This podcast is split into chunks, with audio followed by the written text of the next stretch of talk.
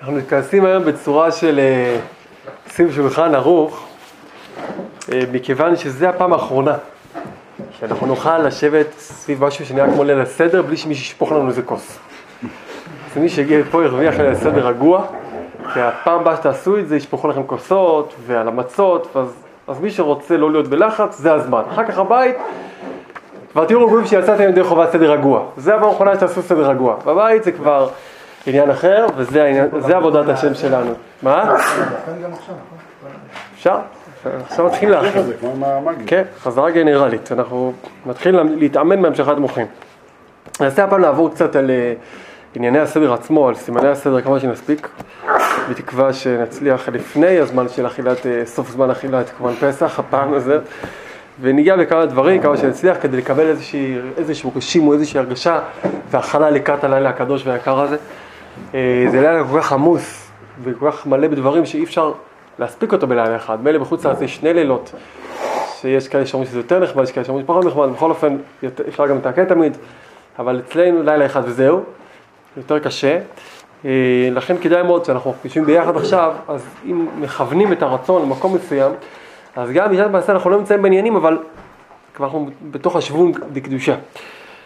אז לפני כן אמירה כללית, לפני שנצלול פנימה לתוך קדש, שיש, כמו ששבוע שבוע, לפני שבועיים, וגם שבוע שעבר סתם הזכרנו את זה, שיש לנו כל הזמן משחקים לאורך כל הליל הסדר, כל הנושא של פסח, בין אה, העניין הזה של אה, אה, חיפזון לבין המתינות. מצד אחד מבטאים הרבה את בני מלכים, בין אם זה השולחן הערוך בצורה של בני מלכים וכל הדיני השיבה כמו, כמו, כמו בני מלכים. מצד שני, הכל בחיפזון, אם זה המצות, שכל המצה זה אמירה של חיפזון, ואם זה החיפזון של ליל הסדר עצמו להספיק, להספיק, להספיק, ועוד כל מיני דברים שהם בעצם חיפזון. אז זה משחק בערבוביה, ואנחנו דיברנו פעם שעברה, שבוע שעבר, זכרנו את זה, שזה בעצם מה שאומר שליל הסדר יושב בין גאולה הראשונה לבין גאולה האחרונה. זה בדיוק הסיפור של ליל הסדר. שליל הסדר מצד אחד מעלה על נס, מעלה את כל הסיפור של יציאת מצרים, שזאת גאולה ראשונה. שהיא אגב כוללת את כל הגאולות הקטנות שיש לכל אחד בחיים האישיים שלו, את כל הישועות ואת כל מה שאנחנו קוראים לנו היום. לבין גאולה האחרונה, שמבטאת את כל מה שאנחנו עדיין לא זכינו שיהיה לנו. כל הדברים שאנחנו רוצים לזכות אליהם, שבשלמות זה יתבטא בגאולה העתידית, שהיא תהיה השלמות המוחלטת שעדיין לא חווינו אותה. הגאולה הראשונה, הסמל שלה זה חיפזון. יצאנו בחיפזון, יש לזה כמה וכמה סיבות שאנחנו יצאנו בחיפזון בבהילות, גם סיבות שקשורות אלינו עצמנו, גם סיבות שקשורות לאופן שהקדוש ברוך הוא נלחם בפרעה, שבגאולה העתידית הוא לא יילחם באף אחד, פשוט המציאות תהיה, ת, תספר את עצמה וזהו זה. היום הקדוש ברוך הוא כאילו שם אותו כ, כפונקציה, כ, כמישהו שהוא לוחם בו את פרעה. לכן יש תמיד מאבק, לכן צריכים להיחפז ולצאת, לברוח, כי כמו שהזוהר אומר, שיצאו ממצרים מכיוון שהיינו דומים אז כעבדים שלהם שטר חירות. בגלל שיצאנו בלי, בלי תורה, שזה שטר חירות, זה החירות של כל אחד, לכן יצאנו בחיפזון, כי צריכים לברוח מהאדון. הגאולה העתידית תהיה בעקבות כל העבודה שלנו בגלות עם התורה והמצוות, שזה נקרא שטר חירות, לכן אנחנו נצא בשופי, מה שנקרא בשובה ונחת, לא בחיפזון, כמו שכתוב בפסוק, כי לא בחיפזון תצאו, לא, ב, לא בחיפזון תלכו, לא בחיפזון תצאו, כי השם אה, הולך לפניכם וכולי, שהקדוש ברוך הוא ילך, ילך לפנינו ואז אנחנו לא נצא בחיפזון. זה בדיוק הפוך מגאולה, מגאולת מצרים שהתרחשה בחיפזון. המשמעות של הדבר היא שבגאולה הראשונה, הנהגה כולה הייתה הנהגה, הייתה איזה כמה מילים קצרות על הנושא הזה, הנהגה שנקרא בחינה של יוסף. ואנחנו יודעים שירדנו ממצרים עם ההכנה של יוסף הצדיק שירד לפני כולנו ממצרים והכשיר את השטח, יצאנו עם עצמות יוסף בזכות יוסף הצדיק, ואנחנו נצא מהגלות האחרונה, מהגאולה האחרונה, בזכות דוד המלך שהוא, דוד עבדי מלך עליהם לעולם, שהוא המלך העתידי שלנו. עכשיו זה אומר משהו מאוד מאוד חשוב, יש שני הנהגות, הנהגה של בחינה של יוסף, הנהגה של דוד, שזה גם קשור להנהגה של מה שנקרא לאה והנהגה שנקראת רחל. יש שתי הנהגות אה, שונות. ההנהגה של שתי הדברים ברחל ולאה, דיברנו כמה פעמים, יצא לנו בשיעורים להזכיר את זה, שיש שני בחינות של האמונה. האמונה אחת נקראת בחינת פרצוף לאה, מי שרוצה, זה תיקון לאה בתיקוני, בתיקון חצות. התיקון היותר מאוחר, הפחות, אה, פחות, אה, יש שם פחות אלמנט של אבלות, יותר את הערגה וכיסופים, פחות את כל האי ואת כל הקינות, וברחל, שזה ברחל בתך הקטנה מה שנקרא, שמה נמצא כל היותר הקינות והצער והאיסורים, זה השכינה שנקרא עקרת הבית. ויש אה, שתי בחינות באמונה, יש את האמונה של לאה ויש האמונה של רחל. האמונה, סליחה של הצלילה ישר לתוך הנושאים האלה, אנחנו כבר נחזור לסדר, אני רוצה לתת את ההשקפה הזאת קודם כל. לאה זה אמונה של, של העתיד לבוא. זה גם האמונה של דור המדבר, זאת אומרת, זה נקרא אמונה עם דעת, זה, המקום שלו זה מאחורי העורף, איפה שהקשר של התפילין, כל המוחין של האדם בעורף, שם האמונה המבינה מה שנקרא. האמונה המבינה, האמונה בעלת הדעה נמצאת פה. וזה היום פחות פעיל אצלנו, זה נקודה של העתיד לבוא תנחה אותנו, דור המדבר היה מונחה על ידי האמונה, על ידי ההנהגה הזאת. ההנהגה שלנו יותר נמצאת מחצי הגוף המטה, שזה אמונה שנקראת עקרת הבית. אדם חוגר אותה למותניו, אמונה פשוטה שקשורה יותר למעשים, אמונה מעשית, מה שנקרא עקרת הבית רחל. לכן אמרנו ברחל בתך הקטנה, לא סתם. כשאתה רוצה להגיד למישהו, דבר איתי על הסעיפים הקטנים, אתה אומר, רחל בתך הקטנה. זה לא סתם שאומרים את זה ככה, כי בעצם כל המושג רחל זה נקרא רחל בתך הקטנה, הנהגה, אמונה, פשוטה, הלכות, כל הזמן זה נקרא רחל בתך הקטנה. לאה זה כזה... ככה לבן רצה לסובב את יעקב, נתן לו את... אה, לאה, ואמר לו שייקח, כאילו, זה, עזוב, עכשיו לא נדבר על ה... ויעקב אמר לו, אני רוצה את רחל, זה אני רוצה. ולבן אמר לו, אז רצית בכלליות הבת שלי, אז אנחנו לא נותנים לפני את ה... זה לא את הקטנה לפני הגדולה. בדיוק העניין, שם, שלבן רצה ככה ללבן אותו, לסובב אותו, עם, ה, עם, ה, עם הלבן שלו, עם כל הקליפה של לבן. אבל יעקב אבינו רצה גם לחתור, להוריד את זה למאייסה, לרחל בתך הקטנה. אריזל אומר שבפסח, מכמה וכמה סיבות, ההנהגה של לאה מוסתרת, נגנזת לגמרי, והדבר היחיד שקיים זה רק הנהגה שנקראת רחל, וכל המוחין, הכל הולך לרחל, גם המוחין שלה משאילה את זה, נותנת הכל לרחל, לאה אחר כך, כי, כי בזמן שאדם יוצא ממצרים הוא צריך לכבות את כל ההבנות שלו, את כל הידיעות שלו, את כל ההשגות שלו, ופשוט לרדת למעשים הפשוטים, ודווקא שם יש מוחין לגדלות מאוד גדולים. אם אתה תיכנס עכשיו להנהגות של לאה וכל זה, והבנות וזה, אתה תיתקע במצרים, כמו הרבה אנשים. כדי לצאת ממצרים צריכים להסתיר ולהצפין את פרצוף לאה, מה שנקרא, את אותה פרצוף לאה, את אותו, את אותו אה, הנהגה של דעת, ולהתחבר לפשטות, לחיפזון, אנחנו כבר ניגע בזה עוד מעט מכיוון של המצות, ולצאת בזריזות, ויש בזה הרבה הרבה עמקות ברעיון הזה. אבל לפני כן, נראה איך זה קשור מאוד מאוד ליוסף ולדוד. כשיצאנו מצרים אמרנו זה הבחינה של יוסף. יוסף זה הבן של אה, לא, רחל. רחל, רחל אימא שלו זה רחל, שניהם, רחל יוסף הבן של רחל, רחל זה אימא שלו רחל. עכשיו יוסף הצדיק, שהוא בעצם המייצג של רחל בעולם, ההנהגה שלו זה הנהגה שקשורה יותר מאוד לעניין של החיפזון הזה, של הזריזות, קדושה, זריזות. דוד הוא צאצא של יהודה, שהוא בן לאה, נכון? מייצגת. פעם מייצגת לאה. אז דוד המלך מייצג את לאה. עכשיו, כל ההנהגה של יציאת מצרים הייתה הנהגה של יוסף הצדיק, החוצה. ההנהגה העתידית תהיה על ידי דוד המלך שהוא יוציא אותנו מצרים עם, עם, עם ההמתנה של דוד שיש לו הרבה זמן, יש לו הרבה זמן, יש לו הרבה זמן לדוד המלך, יש לו הרבה זמן, זה לא הולך לו עכשיו, זה לא הולך לו, זה לא הולך לו, זה הולך בהמשך. ותראו דבר מעניין, שחייבים לשלב את שני הדברים ביחד. ורואים את זה מאוד חזק בתוך הפרשה של יוסף. כשמכרו את יוסף הצדיק, התורה מספרת כל הסיפור של מכירת יוסף, ואז שולחים אותו למצרים. לפני שהוא נשלח של מצרים, התורה עוצרת ומספרת סיפור אחר. המסרטה עוברת לספר סיפור אחר ליהודה. מה אם הוא מספר על הסיפור של יהודה? שיורד, מס וירד, ומעשה יהודה ותמר. מזה נולד פרץ, שהוא הסבא של משיח. אומר על זה המדרש, בטרם תכיל וילדה. פסוק כזה אומר, פסוק בישעיה אם אני לא טועה, בטרם תכיל וילדה, המדרש רבה אומר, פריקות שמעון מביא את זה בכל אופן, בטרם תכיל וילדה, עד שלא נולד המשעבד הראשון, נולד הגואל האחרון. עוד לפני שנולד פרעה, וכל הסיפור של פרעה, לפני שיוסף יורד למצרים, עוצר את התרבות חשבה, שנייה, בוא רגע, יש לי סיפור אחר לספר לך. הסיפור השני הוא שיהודה יורד מקביל ליוסף ל... שמה, אם רעהו הדולמי יורד, לגזוז את צונו, שם מתרחש סיפור של יהודה ותמר, שם נולד, מתחיל להיוולד הסיפור של משיח, בעצם אומר לך, התורה, לפני שנולד גלות מצרים, כבר הולדתי לך את הגואל של הגלות האחרונה. רגע, שנייה, שבויה שבויה. בואו נטפל שנייה בגלות הראשונה. בגואל של הגלות הראשונה, יוסף הצדיק, במגלה של הגלות הראשונה זה פרעה, אחר כך נעבור לגלות האחרונה, אומר לך, לא. לפני שיש את הגלות הראשונה וכל הגואל וה, והמגלה שלה, יש לנו כבר את ההולדה של הגואל של הגלות האחרונה. וזה אומר ככה, זה רבי נתן כותב רעיון כזה עצום. שלמרות שההנהגה שלנו היום היא הנהגה של יוסף הצדיק, הנהגה של חיפזון, הנהגה של יוסף הצדיק, מאחורי הקלעים, מתחת, בשקט, כבר אנחנו מונחים על ידי אור של משיח בן דוד. לכן כל הפסח הולך באווירה של יוסף, זריזות, אבל מאחורי הקלעים צריך להיות גם כן עוד איזה פס קול שנקרא לאה, דוד המלך, הנהגה של המתנה. מה? המתנה, השירות לתשבחות, לכן אנחנו רואים שאנחנו מסיימים את זה הרבה שירות לתשבחות. מצד אחד זה מצד אחד הרבה זמן. זאת אומרת שעכשיו נתרגם את זה למה יעשה. אנחנו כדי לצאת מהגלות שלנו צריכים מצד אחד להיות מאוד נחפזים, להיות אנשים כלילים וזריזים ולברוח מכל הרע ולחפש טוב. מצד שני, צריך כל יהודי לש... לפתח ולטפח עוד פס קול מקביל של דיבורים של יש עוד הרבה זמן, חבי כמעט רגע עד יעבור זעם, ותתפלל הרבה להשם, ושיהיה לך הרבה סבלנות, ותרבה הרבה, תכניע את עצמך ותקבל את כל מה שעובר עליך, כי זה הנהגה של דוד המלך. כי לפני שנולד המשעבד הראשון, כבר נולד הגואל האחרון. כלומר, אי אפשר להפריד, אנחנו צריכים לחיות, למרות שאנחנו עדיין בגאולה הראשונה, אנחנו מצפים רק לגאולה האחרונה, אנחנו צריכים להתחיל לחיות על פס קול של גאולה האחרונה. צריכים לשלב בתוך הדיבורים של הגאולה הראשונה, בתוך הפסח הזה, הרבה, ולכן זה גם מבטא את זה שאנחנו נפגשים פה, כבר אמרנו, שתוך כדי החיפזון של הסאנו, כל סוגי הסאנו והדברים האלה, יש לנו זמן לעצור להגיד, אני רוצה קצת מויכים, אני רוצה קצת אה, אה, גאולה אחרונה גם כן, אני רוצה לזכור שיש לי עוד פרויקט יותר גדול מלצאת ממצרים, גם לצאת מהגלות הזאת.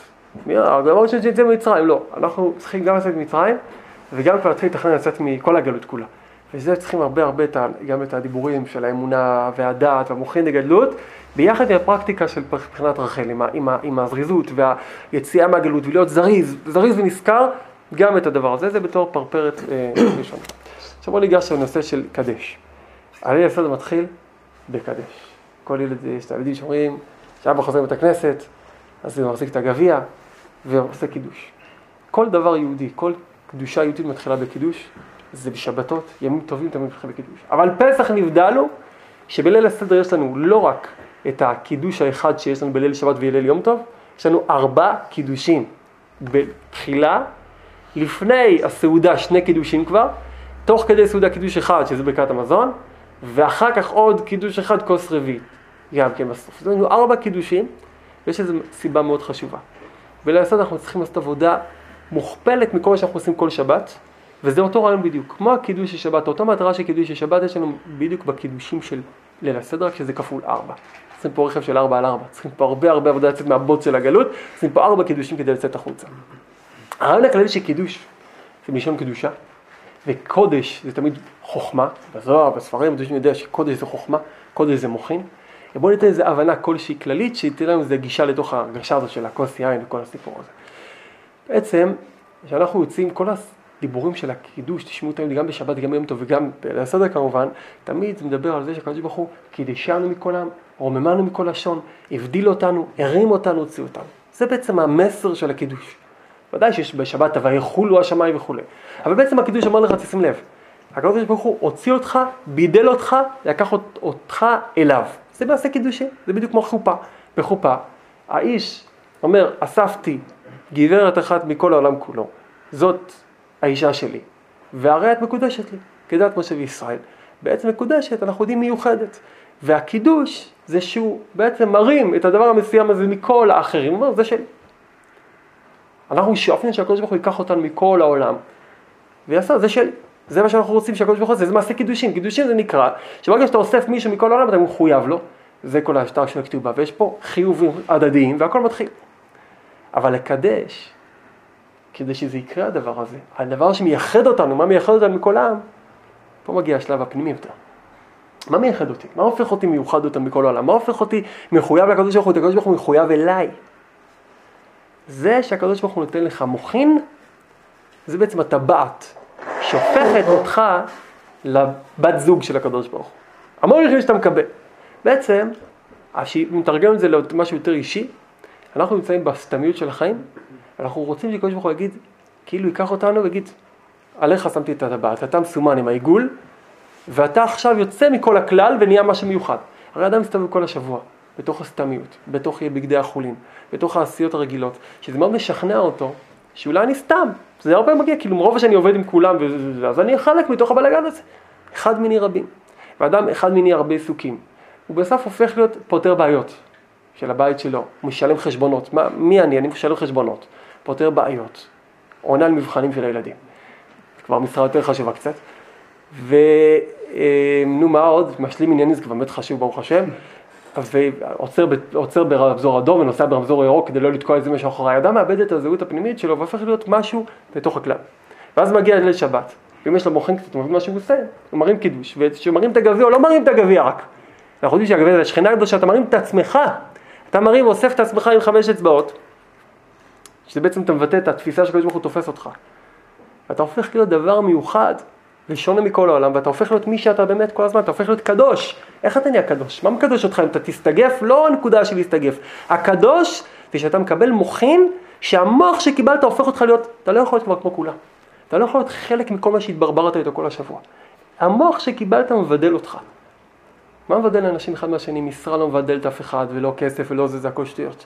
שיש מישהו שקיבל שכל מסוים, דעת אמיתית, לא רק ידיעות, דעת אמיתית, הוא נהיה מבודל כבר, הוא כבר מסתובב משהו אחר בעולם. הוא כבר יודע משהו שכבר בידל אותו מכל העולם. זה נקרא וקידשנו, שהקדוש ברוך הוא קידש אותנו, שנתן לנו מוח להבין, אני לא יכול להיות כמו שאר גויי הארצות, אני לא יכול להסתפק בעולם שכל הגויים מסתפקים בו. הרי כל מה ששם את האדם, את המקום של האדם בעולם, זה מידת השכל שיש לו. חתול יש לו שכל שלכן הוא חתול. ואבן היא אבן בגלל שיש לה שכל של אבן. לכולם יש מוח. אין דבר בבריאה, אין שום דבר בבריאה שאין לו מוח. גם לאבן יש מוח. הרמב"ם כבר מדבר על זה, שלכל דבר יש את הנפש שלו. זה נקרא, נתרגם את זה מוח שלו. המוח זה מה שמפעיל אותו. המוח הפנימי שלו אותו דבר. גם למחשב יש מוח. וגם לחתול וגם לעכבר וגם לצמחים יש מוחות, של, מוח של צמח. האדם, יש לו מוח של אדם, וליהודי יש מוח של יהודי. וגם פה יש הרבה סוגי מוחות. המוח שאתה מקבל זה הסביבה שבה אתה חי, ואתה מגלה שברגע שקיבלת מוח חדש, השתנתה לך הסביבה.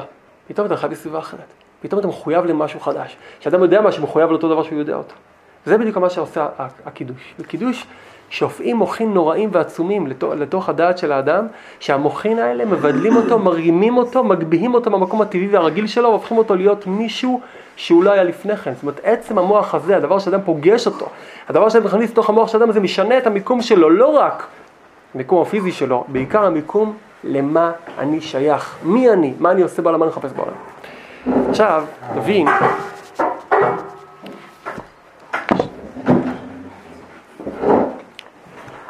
שארבע כוסות, ארבע כוסות שאנחנו שותים, אנחנו יודעים שהספרים מדברים על זה כבר, מופיע כבר גם דרך הנגלה, גם דרך הנסתר, שהכוסות הן כנגד ארבע לשונות של גאולה, כנגד ארבע בנים שכנגד דיברה התורה, כנגד ארבע עולמות, כנגד הרבה בחינות של ארבע.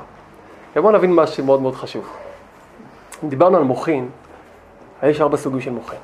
כל אחד יש בראש ארבע מוחין. יש לו חוכמה, יש לו בינה, יש לו דעת שמורכבת משני דברים, חסדים וגבורות. דיברנו על זה כמה פעמים, שיש את הצד של החסדים, שזה נקרא חיובי, הצד של הגבורות נקרא לזה שלילי, ומכל הדברים נהיה מוח שלם שנקרא חוכמה בינה דס, שזה שלוש מוחים, שהם בעצם ארבע מוחים. עכשיו, ארבע כוסות בפשיטות מכוונים כנגד ארבע מוחים.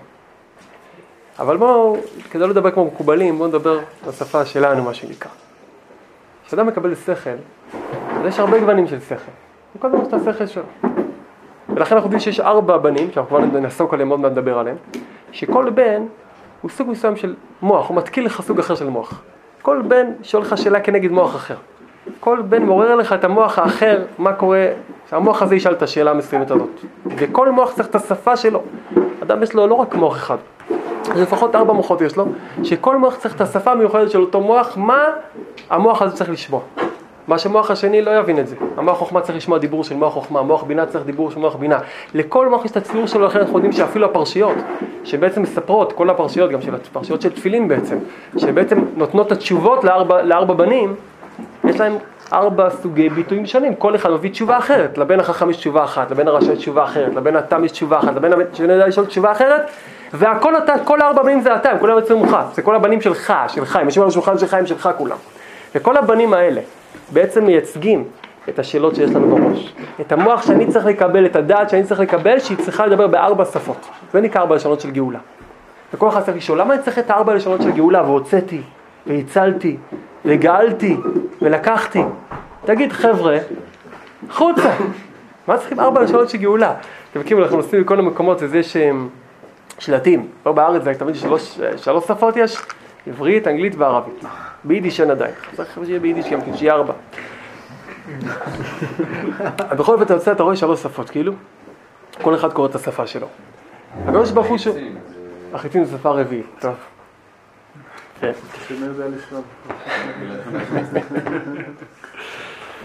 אז בכל אופן יש לנו ארבע שפות, שארבע שפות האלה הקדוש ברוך הוא בארבע שפות, למה צריכים ארבע שפות? למה צריכים ארבע שפות? תגיד, לצאת, מה זה ארבע שפות של לשונות של גאולה? אחת ההבנות לפי העניין הזה, שכל אחת מהלשונות מכוונת כנגד מוח אחר. מי נמצא בגלות, כמו שאמרנו כמה פעמים בדיבורים בשיעורי ההכנה לפסח? המוחים נמצאים בגלות, לא אף אחד אחר. אין לשם הסבר טבעי איך עם שלם, חכם וגאון כזה, יושב 210 שנה בתוך מקום, שלכאורה כל כך הרבה מיליונים של עבדים יכולים להשתלבש על, על המעבידים שלהם, לברוח החוצה, להשתלט על הממלכה. אם יוסף, אדם אחד שנכנס למצרים, הצליח להגיע לכזה תפקיד בכיר, ואנחנו בכלל כיהודים יודעים תמיד שאנחנו בשורה הראשונה מבלבלים את כל המדינות, כל אחד יכול לשבת כל כך הרבה שנים, ב, ב, זה, אתה יכול להבין את זה? אי אפשר להבין את זה. היום בכל מקום שיהודים נדדו במשך הגלויות, תקופה קצרה הם שלטו בכל המסחר, בכל הפוליטיקה, בכל הכל. הם גם סיפרו, הם אחר כך גם כתבו את, ה, את ההיסטוריה גם כן אחר כך, בכל המקומות. מקום היחיד ש-210 שנה שום שינוי מדיני, כל האומה כולה שקועה מצב של עבדים 210 שנה בלי שום שינוי. שדרוג, אחד לא נהיה שם, אתה יודע, נגע בשלטון, אף אחד, כולם עבדים זה רק מצרים. כי אז לקחו להם את המוחין, אין מוחין, הפכנו לעם של עבדים. כדי להוציא את המוחין מגלות צריכים לדבר בשפת ארבע המוחות. הקדוש ברוך הוא מדבר עם כל אחד מהמוחות בנפרד. והוצאתי זה מוח אחד וגאלתי ולקחתי והצלתי כל אחד מהם זה דיבור למוח אחר שכל מוח צריך לשמוע בנפרד את בשורת הגאולה. נפקא מינה חשובה לזה שלפעמים אדם גואל חלקים בנפש שלו. ויש דברים שיצאו לחירות. וחלקים אחרים באותו נפש לא יצאו לחירות. אדם יכול לראות, מי שקצת מקשיב לעצמו יכול לשים לב שיש דברים שבהם הוא בן חורים. בהם הוא חושב כאדם, כאדם אדם בן חורים. אבל יש חלקים אחרים באותו מוח שמשועבדים לחלוטין. אדם יכול בתחום מסוים בחיים להיות אדם מת, נעלה ונאצל, תחום אחר, אותו אדם, עובר כמה דקות בסך הכל עוברים, עובר לזירה אחרת, בזירה הזאת הוא עבד עבדים, לתאווה מסוימת, לשיגעון מסוים, לא, לאיזה הרגל, לאיזה חלישות הדעת, מי לא מכיר את זה? כשהקדוש ברוך הוא מוציא אותנו ממצרים, מדבר עם כל ארבע המוחים. המוח הזה צריך לשמוע, המוח הזה צריך לשמוע, וגם בליל הסדר, שאנחנו רוצים לצאת מהגלות, זה מתחיל בעניין של הקידוש, יש לנו ארבע קידושים, לא מספיק קידוש אחד, כל קידוש צריך לשלוף מוח אחר מתוך הגלות, ולכן יש לנו ארבע קידושים, שכל קידוש זה כפול ארבע מכל שבת רגילה, וכל קידוש מארבע הכוסות האלה אנחנו בעצם מטמיעים בתוך המחשבות, בתוך השכל, את בשורת הגאולה, כל כוס מבשרת למשהו אחר. אז מי שמגיע בכוס השישי מתחיל לקבל כבר סחרחורת מהמיץ ענבים או מהיין, שידע שיש אזור שעדיין לא יצא לחירות. בשבילו תשתה עכשיו. מה עושים ארבע כוסות עכשיו? עוד כוס ועוד כוס. כל כוס פודה חלק אחר מהנפש שלך, מהגלות. תשתה את זה בשיא ההתלהבות ותגמור את הכוס גם כן. ואל תחשוב שאתה עכשיו איזה בלי, בלי הנחות מה שנקרא. זה כל כוס זה מויכים. אם כבר אמרנו, רק נגיד עוד דבר שבאמת חשוב אה, להדגיש אותו. ש, שזה מה שהצדיקים, האריזה מדבר על זה בלי סוף, וצריכים מאוד מאוד להרגיש את זה, במיוחד בליל הסדר. אנחנו אמרנו בשבוע שעבר, כמה חשוב ההדמיה, הציור החיצוני, כמה זה חשוב, כמה לא לפספס בדברים האלה. לכן זה החג הכי מלא במנהגים. תחום אחר ש... שאולי מעפיל עליו מנהגים זה להבדיל תחום המוות, שם יש הרבה יותר מנהגים, אבל, אבל בתחום, בתחומים היהודים שיש מנהגים, פסח הכי מלא במנהגים, שבמנהגים יהודיים, מלא, ולא סתם.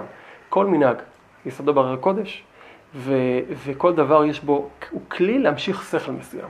במיוחד הדברים שהם ההלכה שלנו, כמו המצות והיין, שהאריזון אומר, שאתה מחזיק את הכוס, תדע לך, שנמשכים מוחין קדושים פנימה. אתה, יודע, אתה לא יודע מה זה מוחין? אז תשתה, תדע מה זה מוחין. מוחין זה, זה שכל של הנשמה, זה לא שכל של אידיוט, זה שכל של הנשמה שלך. אתה רוצה שהנשמה שלך תעלה כיתה? זה היין הזה. המצות, היין זה מויכין, זה מוח מצד אימה, זה מצד אבא, זה סוגים של מערכות שונים של מוחין, גם בלי לדעת, רק לדעת שיש כזה מושג.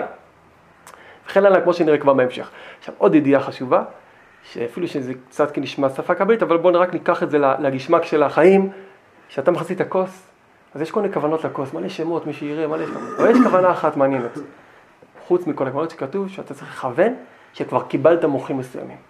שבכניסת היום, בלי ששמת לב, הגיעו לך קדושות מיוחדות ברגע שנכנס היום. אתה מכוון את זה על הכוס, אבל אתה מכוון כבר הויו, זה נקרא כבר הויו. זה נקרא כבר הויו.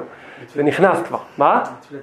לא, בקידוש. זה כבר, לא לפני תפילת ערבית, בכניסת היום. תפילת ערבית קורה עוד משהו. בתפילת ערבית כל המוחים של הסדר נכנסים ברמה מסוימת.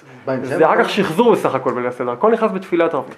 בכל אופן, אנחנו בכניסת היום שלא שמת לב, רק נהיה קדושת היום. קיבלת מוחין אחרים לגמרי, הרגשת, לא הרגשת, זה מה שקורה. בקידוש אתה אומר לעצמך, זכית כבר לקבל מוחין, זה גם עוד הרגשה שצריכים להכניס לראש. כבר קיבלתי מוחין. אה, מתי? קיבלתי כבר. זה שנכנסת היום כבר קיבלתי מוחין. עכשיו אנחנו שמים לב שגם כן בקידוש יש שונות הרבה של רצית בנו, רצית בנו, זה נקרא נושא של הערת הרצון. אז עוד דיבור אחד על הנושא של הקידוש, שהרבה מופיע בספר רבנו, הנושא של הערת הרצון. מה זה הערת הרצון? בשפה שלנו. הביטוי החשוב של הערת הרצון זה נקרא, שאדם נופל לו האסימון שהקדוש ברוך הוא רוצה בו. אנשים מסתובבים בעולם, והשאלה, הדבר הכי רחוק מההשגה שלנו זה שהקדוש ברוך הוא רוצה בנו. אנחנו יכולים להגיד את זה אלף פעמים, ולהגיד משלים על זה ומדרשים. אתה מרגיש שהקדוש ברוך הוא רוצה בך? אני יודע טוב מאוד שהקדוש ברוך הוא תובע ממני הרבה תביעות, ושאני הולך לעמוד לדין אחרי אה, מותי, וגם לפני כן כל אלול, זה ברור.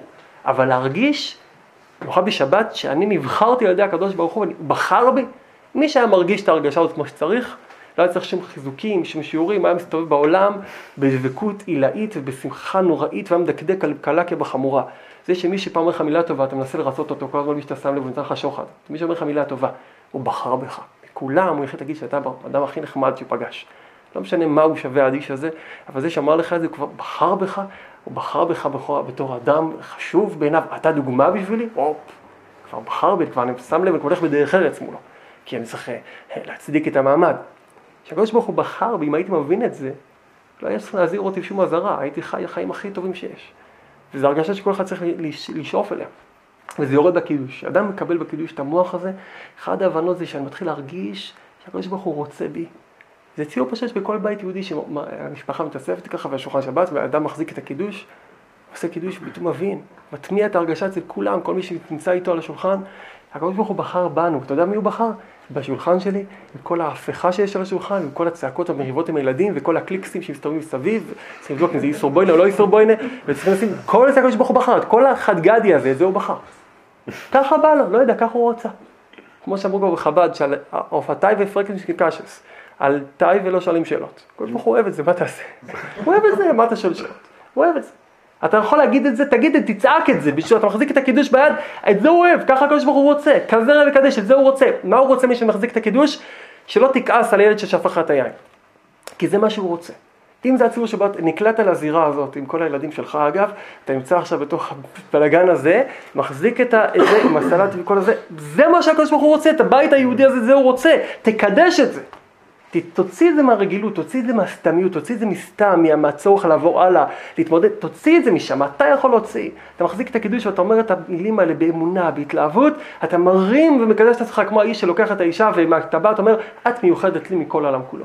הקדוש הוא אומר, אתה מיוחד לי, אתה לא עוד משפחה שצועקת בשולחן שבת, אתה משהו אחר, אתה שלי. וזה המוחין שצריכים לקבל בקידוש, כל אחד ככל שהוא מוסיף אה, מוחין בעניין הזה. עכשיו, מיד אחרי קדש, שאז בעצם יורדים כל, מתחיל ליל הסדר עם, עם הקדושה הגדולה שיורדת, ואגב זה יורד עוד בהמשך, זה רק מתחיל לרדת אז, ואחר כך זה נכנס בכל הכוסות הלאה. מגיע רוחץ, נכון? קדש רוחץ. הרחיצה, אנחנו יודעים שאדם נוטל ידיים, אנחנו נוטל ידיים, ולפי ההנהגה שצריכה להיות לפי, אה, יש פה משהו עושים? משהו קצת כבד, ההנהגה לידיים מותר לנו מספר קדוש. בכל אופן, לפי ההנהגה שמביאים בספרים וגם לפי ההלכה, ודאי שלפי פנימיות זה ככה, אז צריך להרים את הידיים למעלה, לכיוון הראש. כאשר הכוונה הפנימית היא כשאנחנו רוחצים, רוחצים ידיים, אנחנו שוטפים אותם עם דעת חדשה. הידיים זה הדבר הכי עסקני שיש. כשאדם עוסק עם הידיים שלו, אז הידיים אה, נטמעות, לפחות אה, גם כל היסח הדעת מטמא את הידיים. עכשיו מסיח דעת זה סתימה את הידיים שלו. מה זה נקרא? למה היסח הדעת מטמא את הידיים. מה קרה? הסחתי דעתי, מה קרה? לפי הפשט, אדם בסך הדעת לא עושה איפה נוגע מהידיים שלו. אבל הרי זה אומר פנימיות יותר גדולה. שזה לא נוגע, לא פוגם בפשט, זה עוד רובד פנימי. אומר לנו, ש... או לא, זה, לא התכוונו לזה. הרי זה אומר שכשאתה מסיח דעת, אז בעצם הדעת נשאבת מהידיים, תמיד יש התפשטות של דעת, הדעת ממלאת דעת חדרים ממלאו, הדעת מתפשט בכל הגוף של האדם, אדם יודע מה שהוא עושה, הידיים יודעות, האדם עושה חוכמה, אה, כל מיני אומנויות עם הידיים שלו, אז האצבעות שלו חכמות, יש שם חוכמה בתוך האצבעות. חוכמה באצבעות, למה אחד לא מצליח, אחד כן מצליח? הוא החכים את האצבעות שלו, לא החכים את האצבעות שלו. כשאדם מסיח דעתו, אז מסתלקת משם החוכמה, ואין דבר שמטמא אותך יותר מאשר לסלק את השכל. לכן כשאדם ישן, יש רוח טומאה. כשמתעורר, חוזר המוח, אבל זה נשאר רק קצה האצבעות, שם זה המקום הכי רגיש שיש. כשאדם מסיח דעתו, הוא נטמע בגלל שהסתלקה לו הדעת מהאצבעות, מהידיים. צריך לקדש אותם מחדש. איך אתה מקדש אותם? אומר ריבל גרעין נפלא. מהמוחין של הקידוש, אתה בעצם שוטף את הידיים שלך. המוחין שקיבלת בקידוש, עם זה אתה שוטף מיד עושה רחיצה. הוא רחץ, מיד אתה עושה רחיצה, ואז אתה בעצם רוחץ את הידיים עם שכל, עם השכל של הקידוש. זה עבודה פנימית, אבל עם שכל, ואחרי מרימים את הידיים למעלה, כדי להגביה אותם לכיוון המוחין, להגיד הנה קידשתי את הידיים, הם בחזרה באזור השכל. זה נקרא לקדש את הידיים. יש לנו שני רחיצות שנדבר עליהם עוד מעט למה זה שניים.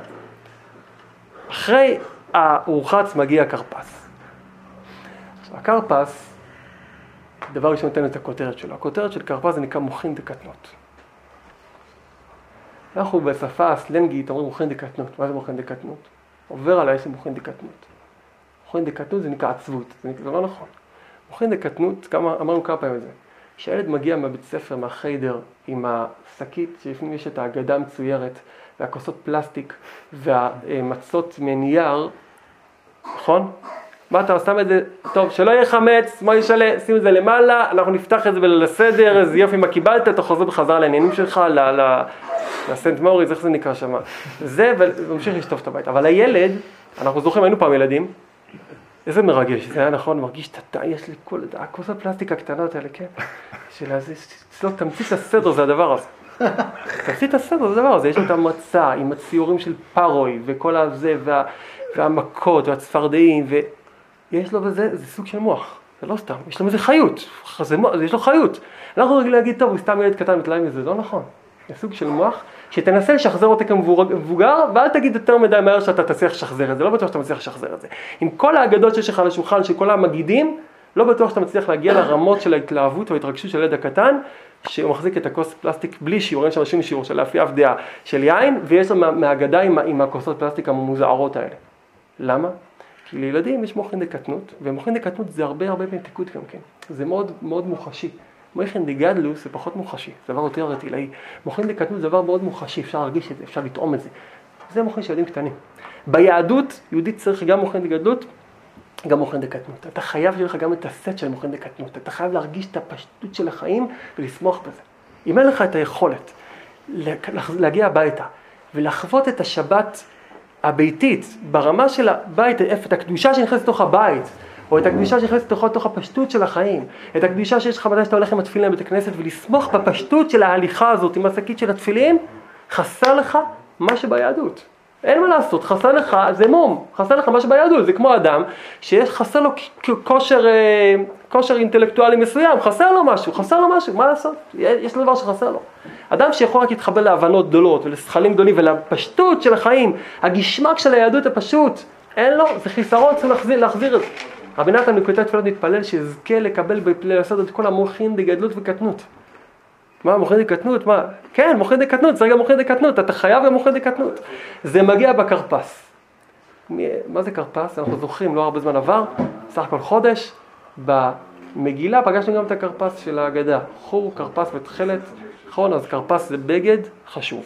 כרפס זה בד, סוג של בגד, בד חשוב, שאם אני לא טועה, כמו שמופיע, הזיהוי של זה זה בגד פסים. זה קשור לבגד פסים, שמזכיר את הבגד שנתן, יעקב, עשה יעקב ליוסף. עשה לו כתונת פסים, זה הסוג הבד שנקרא הכרפס. עכשיו סתם ככה, הכרפס, משתמשים בתפוחי האדמה יוצא פולין, אה, חי ויטל מקפיד על המקורי שזה נקרא הפטרוזיליה, כן? אה, סלרי, סלרי, יש מקום שקוראים פטרוזיליה, אבל פסלרי הוא אומר, הוא אומר סלרי. רב חי ויטל אומר סלרי, שזה עניין גדול כי יש איזה גימטריות אה, מדויקות על דווקא על זה, אז מי שרוצה גם לצאת דרך זה, גם עושה את הסלרי. בכל אופן, לכרפס הרעיון הוא כזה. כרפס זה לבוש, ולבוש תמיד זה צמצום, זה כלי. ויש חלק מאוד חשוב ביהדות שאדם צריך לבוש לכל דבר. אי אפשר בלי לבוש. אך בצלם מתהלך שאדם הולך בעולם הזה עם לבוש. וכל דבר שאתה מקבל אותו, כל תוכ, תוכן פנימי, חייב לבוא עם לבוש, כי בלי הלבוש, הדבר הזה נהיה שיגעון. בלי לבוש אין לזה שום דבר.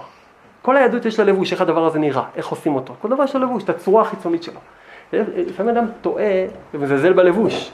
זה כמו שאדם אומר, מה זה משנה איך נעשה עכשיו את זה? העיקר זה הפנימיות, בוא ניגש לפנימיות. הפסדת את הלבוש. הלבוש, שזה נקרא מנהגים, שזה נקרא כל המסביבים שעושים, במיוחד בלבסר, שזה מלא בלבושים, מלא בקישוטים, גם כפשוטו וגם איך אנחנו מספרים את הדברים לילדים, ואיך אני מספר את הדבר לעצמי, זה נקרא כרפס, זה מוחין דקטנות. המוחין דקטנות הם בדיוק הנושא הזה שאני יודע לרדת לקטנים, לקטנות החיים, ולא לזלזל בפרטים הקטנים. אחרי שהבאת את המוחין הגדולים של הקידוש, הקדש, לעלות למעלה לשמיים, מגיע אחר כך, רכס בניקיון כפיי, לרחוץ את הפשטות, לגשת נקי לעולם הזה, ומיד אחר כך מגיע כרפס, לקחת את התפוח אדמה, את הסלרי, כל אחד לפי מנהגו, לטבול את זה במי מלח, שזה ממתיק את המהירות של הדבר הזה. מי מלח, זה נקרא קצת, תן לזה קצת משמעות לדבר הפשוט הזה, כי זה יכול להיות תפוח אדמה, דבר פשוט יכול להיות טעם של תפוח אדמה יבש בלי טעם, צריך לתרום לזה קצת מתיקות, קצת מלח, אתם יודעים שכתוב בגמרא כבר שמלח ממתק את המרירות, הרי כל דבר, כל תבשיל שאין בו מלח הוא מר, ברגע שהוא חסר טעם הוא טפל, ברגע שאתה מוסיף בו מלח, הוא מקבל טעם, למרות שהמלח הוא מלוח, אבל הוא ממתיק את המאכל, מלח הוא מלוח, הוא ממתיק את המאכל, זה מרמז לנו, כשאתה ניגש לעשיות הפשוטות, תדאג להיצמד לדברים קטנים פשוטים שעושים אותם, אבל להטביל כל מעשה קטן במלח. אל תשאיר את זה, תטביל אותו במלח, תן לזה, תמליח, תן לזה קצת טעם, אל תשאיר את זה טפל. אדם עושה דברים פשוטים, הולך לבית הכנסת, מחזיק גביע של קידוש, אין לו מוכן דגדלות יותר מדי גדולים, אבל תטביל את זה בקצת משמעות. טבול את זה במי מלח, קצת תתאים את זה קצת, תן לזה איזה, איזושהי מחשבה, כמו מה שעכשיו עושים עכשיו. זה פשוט אבל עם קצת יותר טעם, זה נקרא כרפס. לכן, בשלב של כרפס נכנסים מוכן דקטנות, פה רוצים לשים למה שדיברנו גם בשבוע שעבר. קרה פה, ואני אזכיר רק שנים כי דיברנו על זה שיחה שלמה שבוע שעבר. אה, שיחה לפני שבועיים דיברנו, שיחה של הדילוג. שמנו לב דבר מאוד מוזר. אנחנו דיברנו על הגדלות לפני הקטנות. דיברנו על מוכן הגדלות, על קידוש, ורק עכשיו הגענו לקטנות. נכון? יש סיבה. אנחנו בדרך כלל יודעים שאתה רוצה להכניס מישהו לחיידר, דבר ראשון יש כיתה א', כיתה ב', כיתה ג'. לא עושים קפיצה בכיתה, רק בסיפורי צדיקים כתוב שבגיל שלוש הוא כבר למד בישיבה גדולה, אבל בדרך כלל אדם רגיל, מתחיל בכיתה א', עולה לכיתה ב', עד שמגיע בסוף לזה, נכון? ככה זה הולך. אבל ביציאת מצרים לא היה דרך להוציא אותנו מהגלות, אלא על ידי שייתנו לנו הקפצה. אז דיברנו פעם שעברה עם כל הפנימיות, אני רוצה עכשיו להוריד את זה לדברים יותר תכלס, כי אז דיברנו נושא שלם, רק את הנקודה שמדוברת בספרים, מה שנקרא. כשאנחנו היינו במצרים, אז לא היה לנו מוחין בכלל, לא היה מוחין. היינו במצב כזה שאדם לא ידע, לא הבין שבגלות. זה קצת משל להבין איפה אנחנו נמצאים היום, אדם לפעמים אומר לעצמו, מה, מה חסר לי? הכל טוב בחיים. נשמה טובה. חסר לך שאתה לא יודע שבגלות. תצא החוצה, תראה שבת, אתה, נסע, אתה הולך בשבת אחרי, בשחרית, אחרי התפילה, אחרי מוסף. זה אחד הזמנים הכי יפים שיש, נכון? אני טועה? אחרי מוסף, אחרי הקוגל במיוחד, כן. לפני הסעודה, לפני הצ'ונץ', אה. בין לבין. יש את השלב שבין הקוגל לצ'ונץ', כשאדם הולך הביתה, זמן רגוע, זמן רגוע, זה יותר גבוה אחרי הצ'ונץ', אבל זה יותר קשה להשיג את זה. בכל אופן, לא, לא בדיחה, בפשיטות. מה יותר קשה להשיג? מה יותר קשה להשיג? את ה-after the chunk, אחרי הצ'ונט, יותר קשה. אחרי הצ'ונט זה אמיתה, זה השגה שם. אז בכל אופן, אדם אחרי זה, הוא הולך ברחוב, ויש לו כזה ניחותא, והוא יודע שיש לו חיים טובים, נכון? אחרי מוסף כזה, עם כל ה... ואז הוא רואה לו עלן יהודי שעדיין לא שומר תורה מצוות. שממהר לאיזה חוף ים, ולחוץ, הפקק, והוא כעס על הילדים עד שהכניס לתוך האוטו. אז ריבונו שלם, אני לא כועס עליו, בא לי לבכות, איזה אומללות, איזה... ועוד לא ראית איך הוא חי את השבת שלו, איזה אומללות. תפוס אותו, תגיד לו, בוא לשבת. אומר לך, השבת שלי זה לנסוע, שאתה יכול להתווכח איתו? לא יכול להתווכח, אתה, אתה רוצה לנער אותו, להגיד לנשמה, טעמת בחיים שלך טעם שבת, אתה. אבל הוא לא מבין את זה, הוא רואה ששבת שלך, שאתה לא יכול לקטור, אתה לא יכול זה, אתה לא יכול זה, אתה אוכל אה, תבשיל מוזר שיושב אתמול על הפלטה, 24 שעות יושב לך על הפלטה, 12 שעות לפחות יושב לך על הפלטה, זה מה שאתה אוכל, כי אתה לא יכול לבשל בשבת. הוא לא מבין, אין לו, אין לו את, את אותם חלקי מוח שמתרגמים את העונג של שבת. זה כמו להבדיל, לצערנו, לקחת בעל חיים. להגיד לו, בוא אני אסביר לך קצת מה זה חוויה של אה, ראייה אנושית, או של טעם אנושי. לא, לא, זה מה שאני מבין, זה עכבר, מבין את זה, אני, אני רואה הכל, הוא רואה, הוא רואה בשחור לבן אגב, הוא רואה, הוא רואה, מה חסר לו? כשאדם אין לו מוחין, הוא לא יודע שאין לו מוחין. ואחת השאיפות הגדולות שלנו בפסח זה שהקדוש ברוך הוא ירחם עלינו, ייתן לנו עוד חלקים חדשים בתוך המוח של הנשמה. עכשיו מה שקורה, כשהיינו במצרים, לא יצאנו משם בגלל שהיה לנו מוחין להבין שאנחנו בגלות. הקדוש ברוך הוא עשה חשבון כזה. אם אני אתחיל לתת להם מוחין, להתחיל לגדל להם את השכל שלהם, עוד לפני שהאדם עצמו יבין שהוא צריך לצאת מהגלות, המצרי יתלבש על המוחינה וישאב אותם לעצמו. הדרך היחידה להוציא אותו מהגלות, לתת לו מכה של מוח עצום, שהמוח הגדול הזה ייתן פלאש של אור בכל הסביבה ויוציא אותם בבת אחת, כמו שדיברנו שהמדרש אומר, תרגמו נתנו אומר כבר, שבאותו יום שהם קיימו את קורבן פסח הם עפו מעבר לחומות ונחתו בירושלים בהר המוריה, קיימו את הקורבן פסח וחזרו לעשות את זה ברגל. זה רק מבטא שאנחנו יצאנו ממצרים מכה של אור. אחר כך חזרנו בחזרה. לכן, איך שנכנס פסח בלי הכנות, אתה עושה קידוש, קיבלת את כל הסט של המוחין מצד ימין בכל אופן, מי המוחין הכי גדולים שיש. רק אחר כך, כשגמרת לקבל מוחין לגדלות, בואו בוא נדבר שנייה על, על הקטנות. אחרי שיש לך מוחין לגדלות. אחרי שהוציאו אותך מתוך המקום. ורק נסיים בפרפרת הקטנה את הקטע הזה, שלכן יש הרבה צדיקים שעבדו ככה עם אנשים גם כן. שלפעמים נותנים למישהו דיבורים גבוהים כאלה. מרים אותו אומרת, שמע, תגיד, אתה כבר יודע את כל ההלכות של פסח? מה אתה מדבר כבר? רגע, אחרי בוא, בוא, בוא נתחיל ללמוד את ההלכות של פסח, צריך ללמוד הלכות פסח, זה נכון. אבל למה אתה מתחיל לדבר עכשיו דברים גבוהים לפני שאתה מדבר על פשטות? לא כדי לבטל את הפשטות חלילה, אלא לפעמים אדם חייב שיגדילו לו את המוח כדי שהוא יוכל להתעסק אחר עם הפשטות גם כן.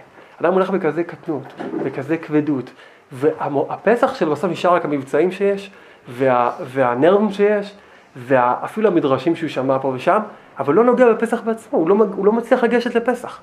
אנחנו חיים באוכל במקום טוב, אבל תשמעו, העולם משוגע לגמרי. פה בארצנו הקדושה אנשים, לא- המושגים שיש ברחוב על פסח, יצא מהקשר, אין קשר אפילו מקרי בין פסח לבין מה שמדובר ברחוב. השם ישמור. אנחנו חיים במקום שמלא בדעת וזה בסדר, אבל אחרי הכל, גם פה צריכים להיזהר. אדם הוא כל כך הרבה עסוק מסביב, אם תיגש לפסח בעצמו. לכן לפעמים לוקחים את האדם גבוה, כדי שיוכל לחזור לקרפס.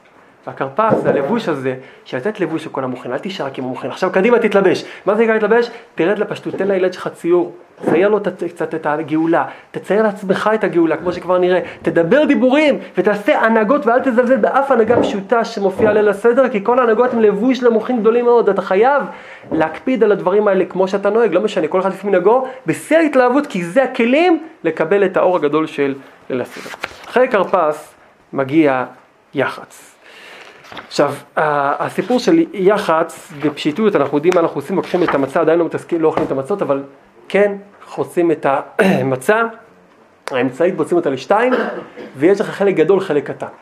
תדעו לכם רק שהאריז על, על הנושא של המצות, יש לו שם תורות שלמות, איזה ציורים יוצאים מהמצות האלה. יש צורת ו', צורת י', צורת ד', יש שם ציורי ציורים במצות וביין. אבל כל יהודי גם בהלכה פשוטה יודע שהוא צריך לדאוג שהמצה תישבר, לא בצורה סימטרית, אלא חלק אחד גדול, חלק אחד קטן, יש כאלה שמסתבכים בזה מאוד מאוד מאוד, ועדיין לא נמצא פתרון.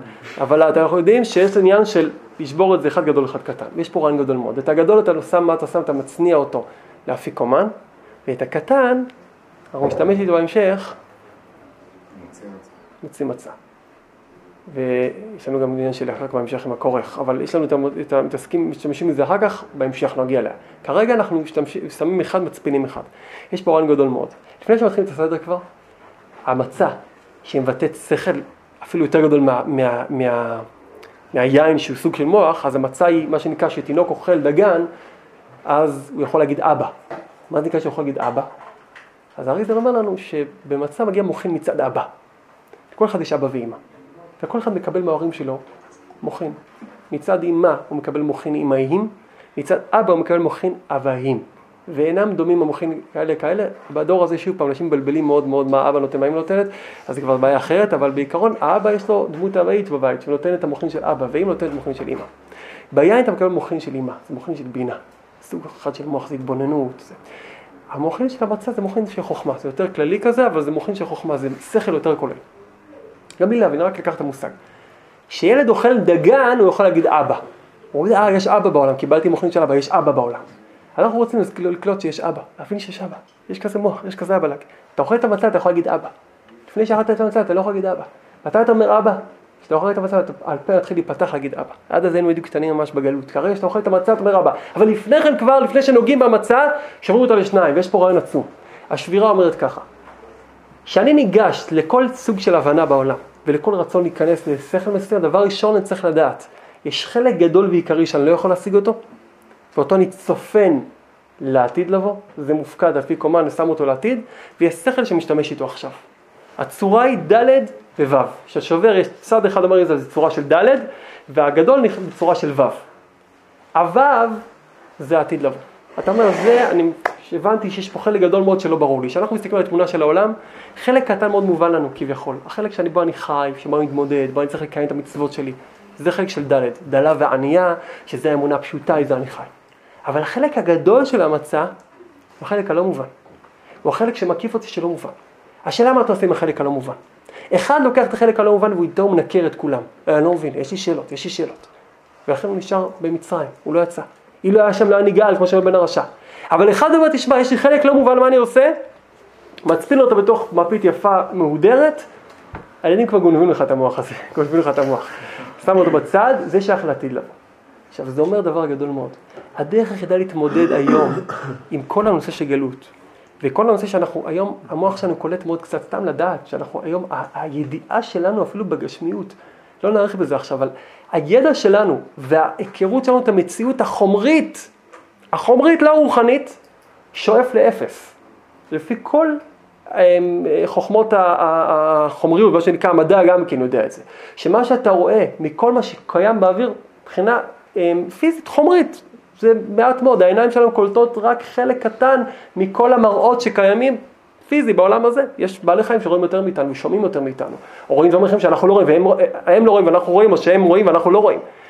אתה לא רואה גלי רדיו, אתה לא רואה גלי, גלים אחרים שיש בעולם, אתה לא רואה דברים שקיימים במציאות ואתה חי אותם והם מקיפים אותך וקיימים, ואתה לא יודע הרבה מאוד דברים, אתה רואה קצת מאוד, במיוחד ברוחניות שאנחנו רואים אפס קצהו.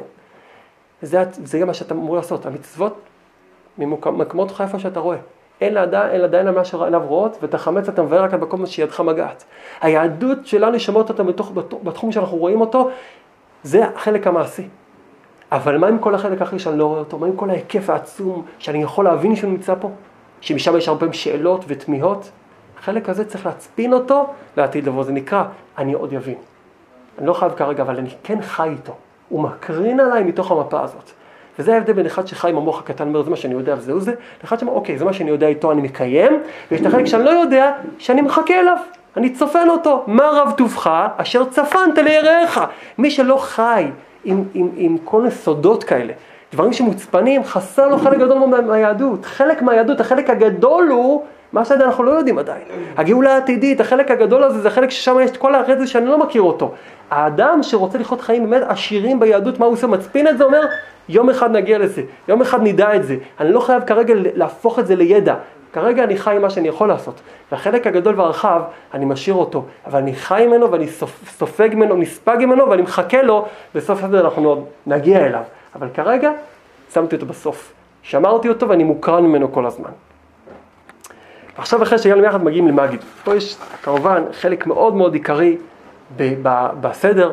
שנקרא מגיד, שזה ההגדה, ההגד, הדיבור. לפני שנגיע אליו, נעשה איזה ניגון, כדי לרענן קצת את העניין, שגם יהיה כמו ליל הסדר קצת.